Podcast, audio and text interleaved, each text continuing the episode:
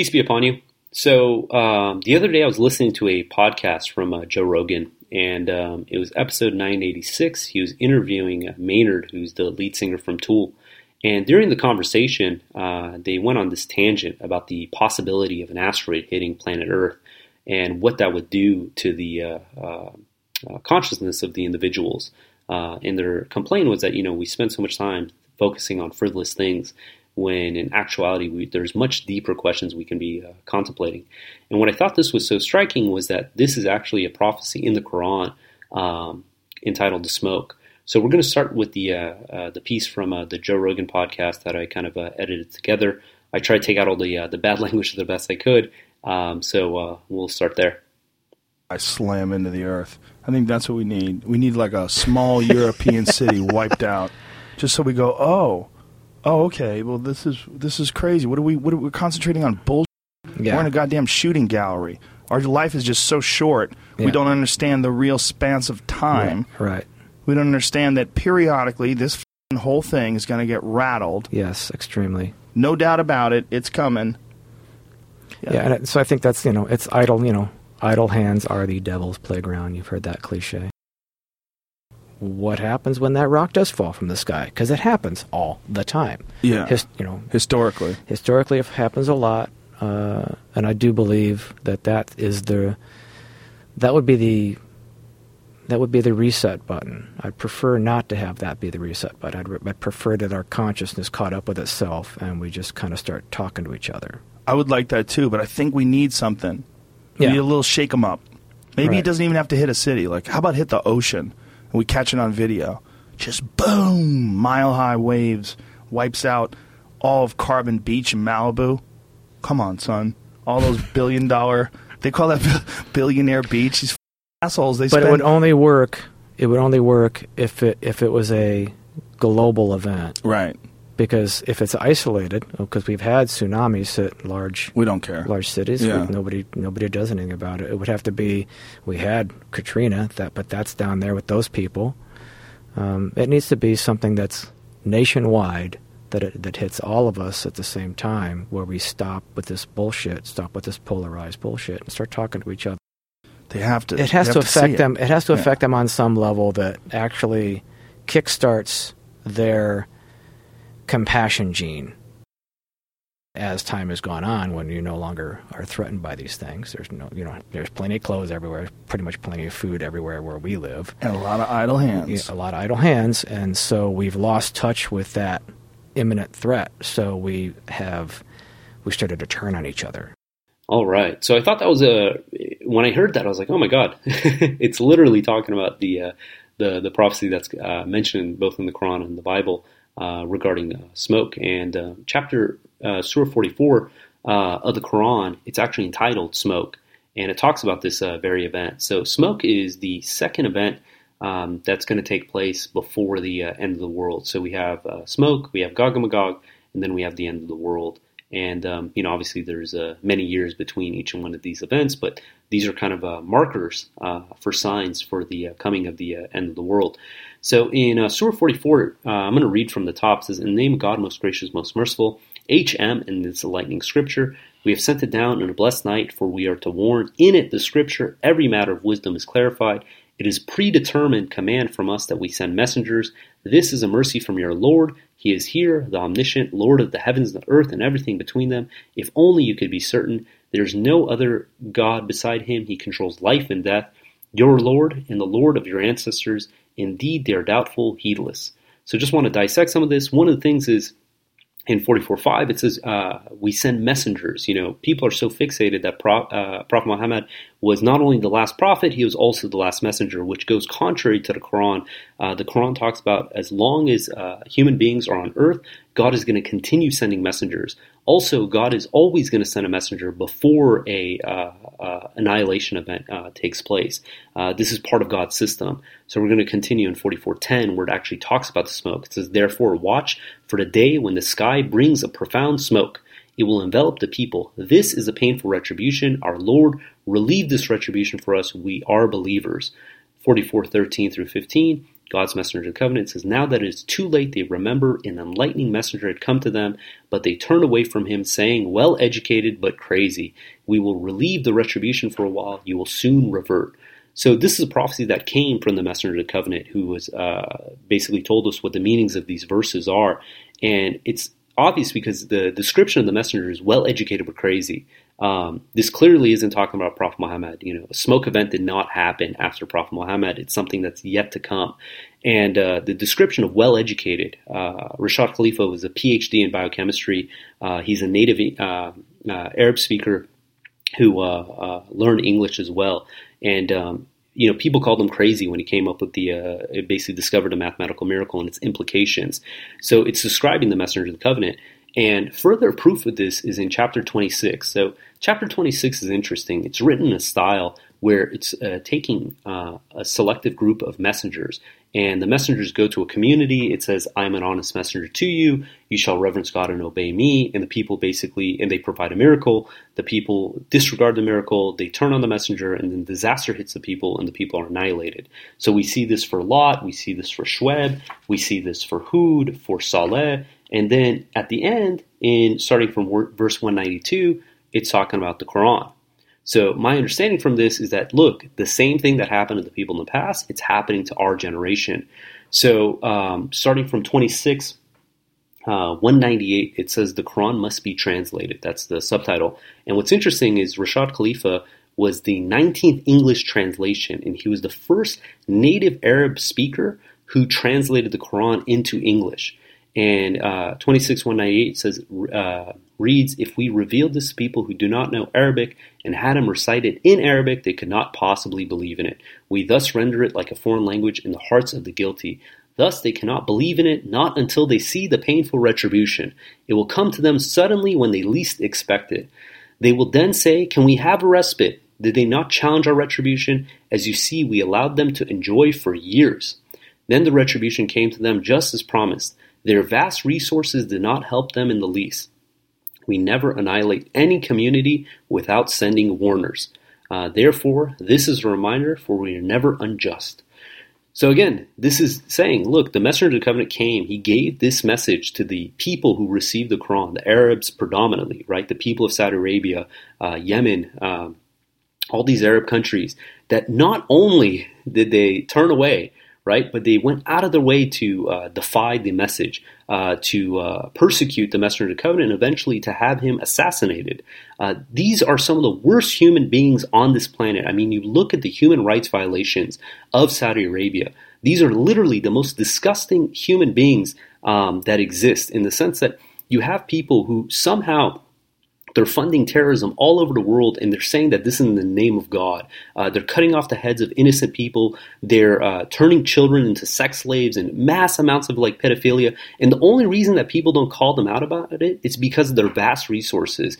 And in the verse, we read that their vast resources did not help them in the least.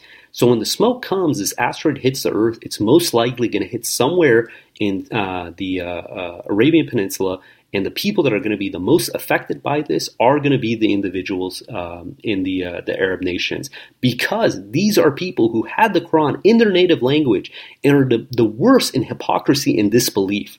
These the people as far as what they've done with this religion they've hijacked the religion they've created it into something that is never authorized by god. It's more of a, a cult uh, you know dedicated to the devil because the things that they try to get away with and they claim are just absolutely dis- disgusting and as a as a uh, submitter, you know, we should never justify these actions of these individuals, uh, the people of ISIS and ISIL, and you know, all these other just disgusting human beings. Um, so we're going to continue in 1340. It says, Whether we show you what we promised them or terminate your life before that, your sole mission is to deliver the message. It is us who will call them to account. So again, it's telling the messenger of the covenant, it's telling that, uh, and it actually happened. His life was terminated before this event took place. And um, 4635 says, Therefore, be patient like the messengers before you who possess strength and resorted to patience. Do not be in a hurry to see the retribution that will inevitably come to them.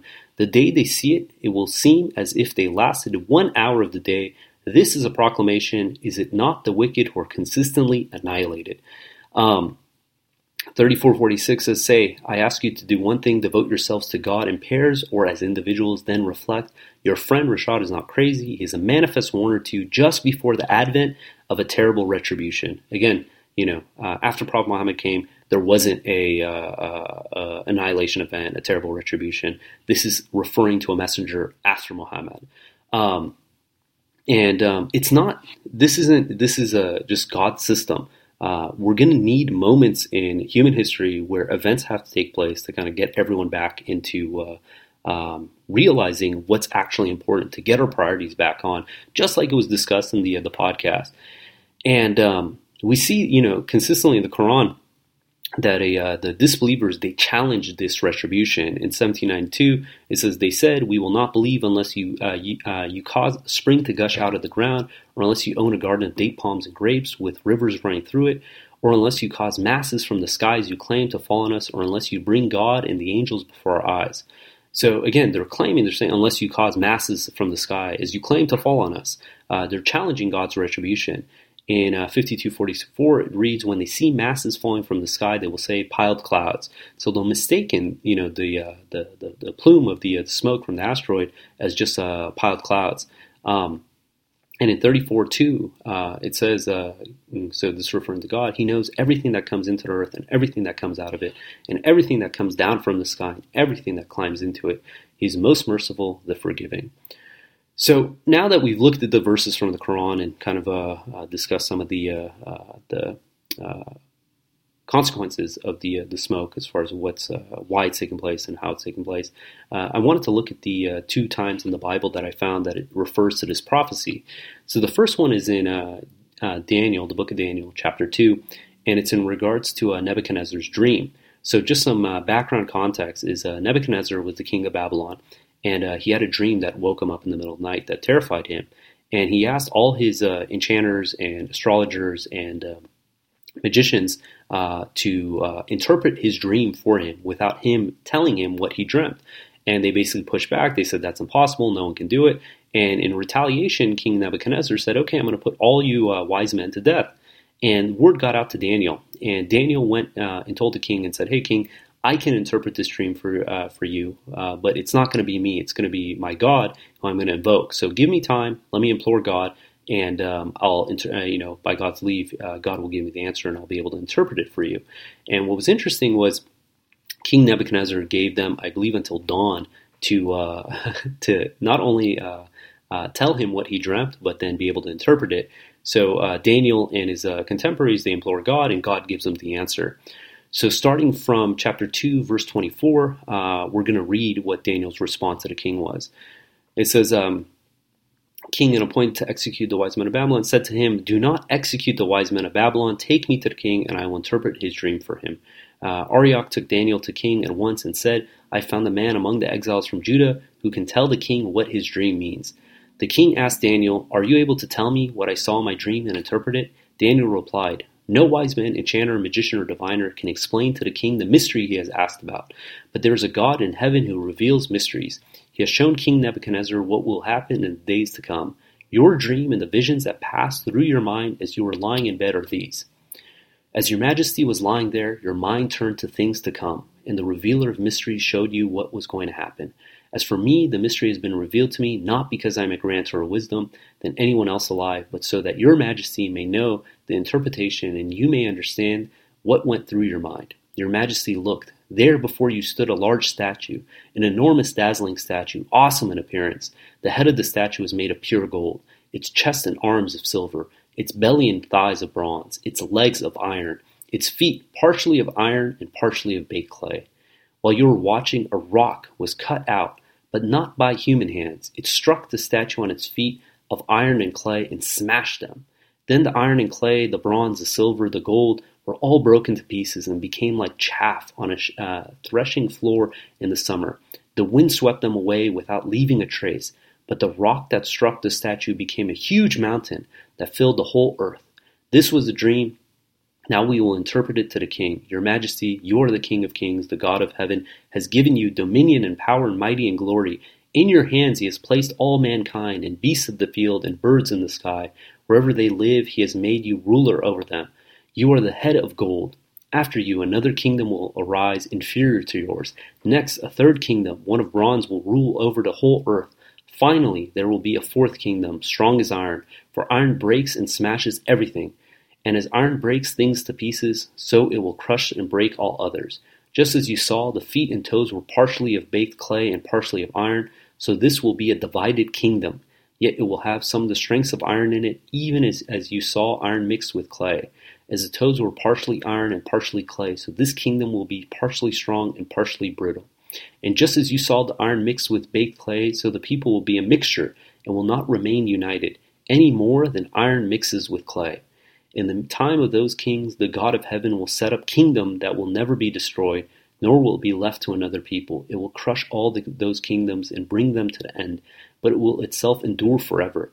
This is the meaning of the vision of the rock, cut out of a uh, mountain, but not by a human hands, a rock that broke the iron, the bronze, the clay, the silver, the gold to pieces. The great God has shown you, shown the king uh, what will take place in the future. The dream is true and its interpretation is trustworthy. So the takeaway from this is this statue that uh, uh, Daniel interpreted from the uh, king's dream um, ref- referred to the different uh, empires that took place after Babylon. So the head of gold was considered to be Babylon. The uh, chest and arms of uh, silver was the Persian Empire that came afterwards. After that became the the bronze, which were the the legs and the thighs, um, and that's referring to the uh, the Greeks, uh, the Greeks. And then afterwards came the Romans, and the Romans brought democracy. And this is the, the form of government that's prevalent throughout the world. let's put it this way: the developed world today. And what it's saying is that these democracies are going to be divided. And what's going to happen is this rock is going to smash them into pieces. And when this happens, it's going to be united under the banner of uh, uh, God. Um, that one united uh, empire is going to uh, come out of that. And my understanding from this is that when the meteor strikes, a lot of these, uh, um, what do you call it, uh, differences that we see among the nations are going to kind of go away, and we're going to become one unified people. Um, and it's from that that you see that it's like okay, this is the uh, the prophecy according to the uh, uh the Bible in the book of Daniel, and then we're going to look at another one from uh, Revelations uh, chapter nine. So in Revelations, it's talking about all the uh, the the angels that are blowing trumpets for each of the steps before the uh, or signs before the uh, end of the world. And chapter nine talks about the fifth angel sounded his trumpet, and I saw a star that had fallen from the sky to the earth. The star was given the key to the shaft of the abyss. When he opened the abyss, smoke rose from it like the smoke from a gigantic furnace. The sun and the sky were darkened by the smoke from the abyss, and out of the smoke locusts came down on the earth, and were given power like that of scorpions of the earth. They were told not to harm the grass of the earth or any plant or tree, but only those who did not have the seal of God on their foreheads. They were not allowed to kill them, but only to torture them for five months. And the agony they suffered was like that of the sting of a scorpion when it strikes. During those days, people will seek death, but will not find it. They will long to die, but death will not elude them. The locusts looked like horses prepared for battle. On their heads they were uh, something like crowns of gold, and their faces resembled human faces. Their hair was like woven hair, and their teeth were like lions' teeth. They had breastplates like breastplates of iron, and sound of their wings was like the thundering of many horses and chariots rushing into battle. They had tails with stingers like scorpions, and their tails they had power to torment people for five months. They had, they had as the king over them the angel of abyss, whose name in Hebrew Abaddon uh, and in Greek Apollyon, uh, that is destroyer. So my understanding from this uh, parable or this metaphor for one of the signs of the end of the world, again, it's this uh, concept of meteor hitting the uh, the earth and causing this. Um, one of the things that happens is when the, the meteor hits, uh, not only does it cause absolute, you know, annihilation in the uh, uh, hundred square miles of where it uh, strikes, it's going to cause a uh, puff of smoke that's going to go up and cover the entire atmosphere, and um, it's going to bring, you know, uh, brimstone down to a lot of individuals within vicinity. And um, again, these aren't pleasant things; they're not meant to be pleasant. This is a retribution. But one of the awesome things that God, you know, nothing God does is in vain. Um, every act, every action that takes place is for the benefit of the people. Death is an inevitability of life, right? All of us are going to die one way or another. Uh, be it, you know, tomorrow I could be walking down the street and get struck by a, a, uh, a bus uh, or fall into a hole, God knows, right? My time on this world is limited. But God allows these events to take place so that the future generations can take heed. Just like we have the examples in the uh, the Quran and the Bible about communities in the past who uh, basically uh, turned away from God and the uh, the suffering that they had to endure. And God tells us in 794 and 95 that this could be a blessing in disguise. And I'll kind of explain how this can be. And it's one of these things that it might be hard to understand, but hopefully it's going to shed some light. So 794 says, Whenever we send a prophet to any community, we afflicted its people with adversity and hardship that they may implore. Then we substituted peace and prosperity in place of that hardship. But at last they turned heedless and said, It is our parents who experienced that hardship before prosperity. Consequently, we punish them suddenly when they least expected. And the concept is, you know, when we get too comfortable in life, we start forgetting what our real priorities are. You know, the purpose of this world is to grow and develop our souls, to become better human beings, to be uh, grow in righteousness.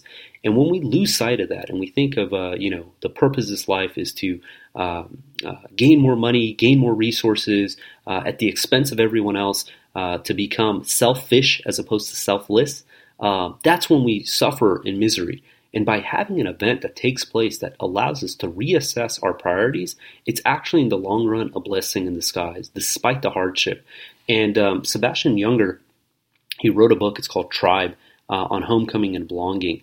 And uh, he was showing how, you know, these times of devastation, these times of uh, uh, uh either, either a natural disaster or war, that these events surprisingly actually bring people closer together.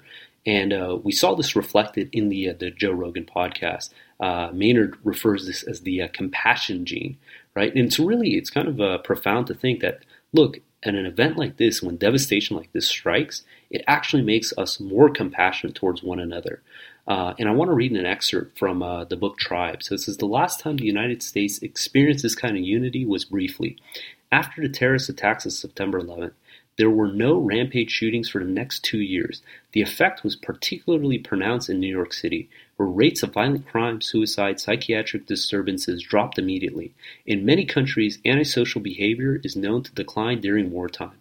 New York's suicide rate dropped by around 20% in the six months following the attacks. The murder rate dropped by 40%. The pharmacist saw no increase in number of first-time patients filling prescriptions for anti-anxiety and antidepressant medication. Furthermore, veterans who were being treated for PTSD at the VA experienced a significant drop in their symptoms in the months after September 11th attacks. One way to determine what is missing in day-to-day American life may be to examine what behaviors spontaneously arise when that life is disrupted. And again, this was from uh, Sebastian Younger, who was uh, in his book Tribe, and he was talking about how you know there's certain elements in life that uh, we think by eliminating these uh, hardships and difficulties in life, we're actually making our lives better, but we're actually making our lives more miserable. And one of the elements that are missing is this concept of caring for one another. You know, being compassionate for one another, uh, realizing that look, there's uh, more to life than to see what I can do for myself. that we're going to receive the most amount of satisfaction and fulfillment in our lives when we can serve other people. And um, it's at these times of adversity, times of hardship, uh, when there's a natural disaster, um, you know, uh, wartime, right, that people are able to band together to put their differences aside and start helping one another and become ultimately more reverent towards God. And um, it's one of these things that it's it's hard. You know, no, very few people would want to uh, opt in for an event like that. But it's one of these things that after the fact that we realize we can be better people from it. Um, it's always at the times of hardship and adversity that we can really see what we're made of. And, uh, you know, people won't choose to go through those paths, but God knows what's best for us and will put us in those situations where we can advance. Because at the end of the day, what really matters is how we uh, grow and develop our souls. Everything else comes secondary.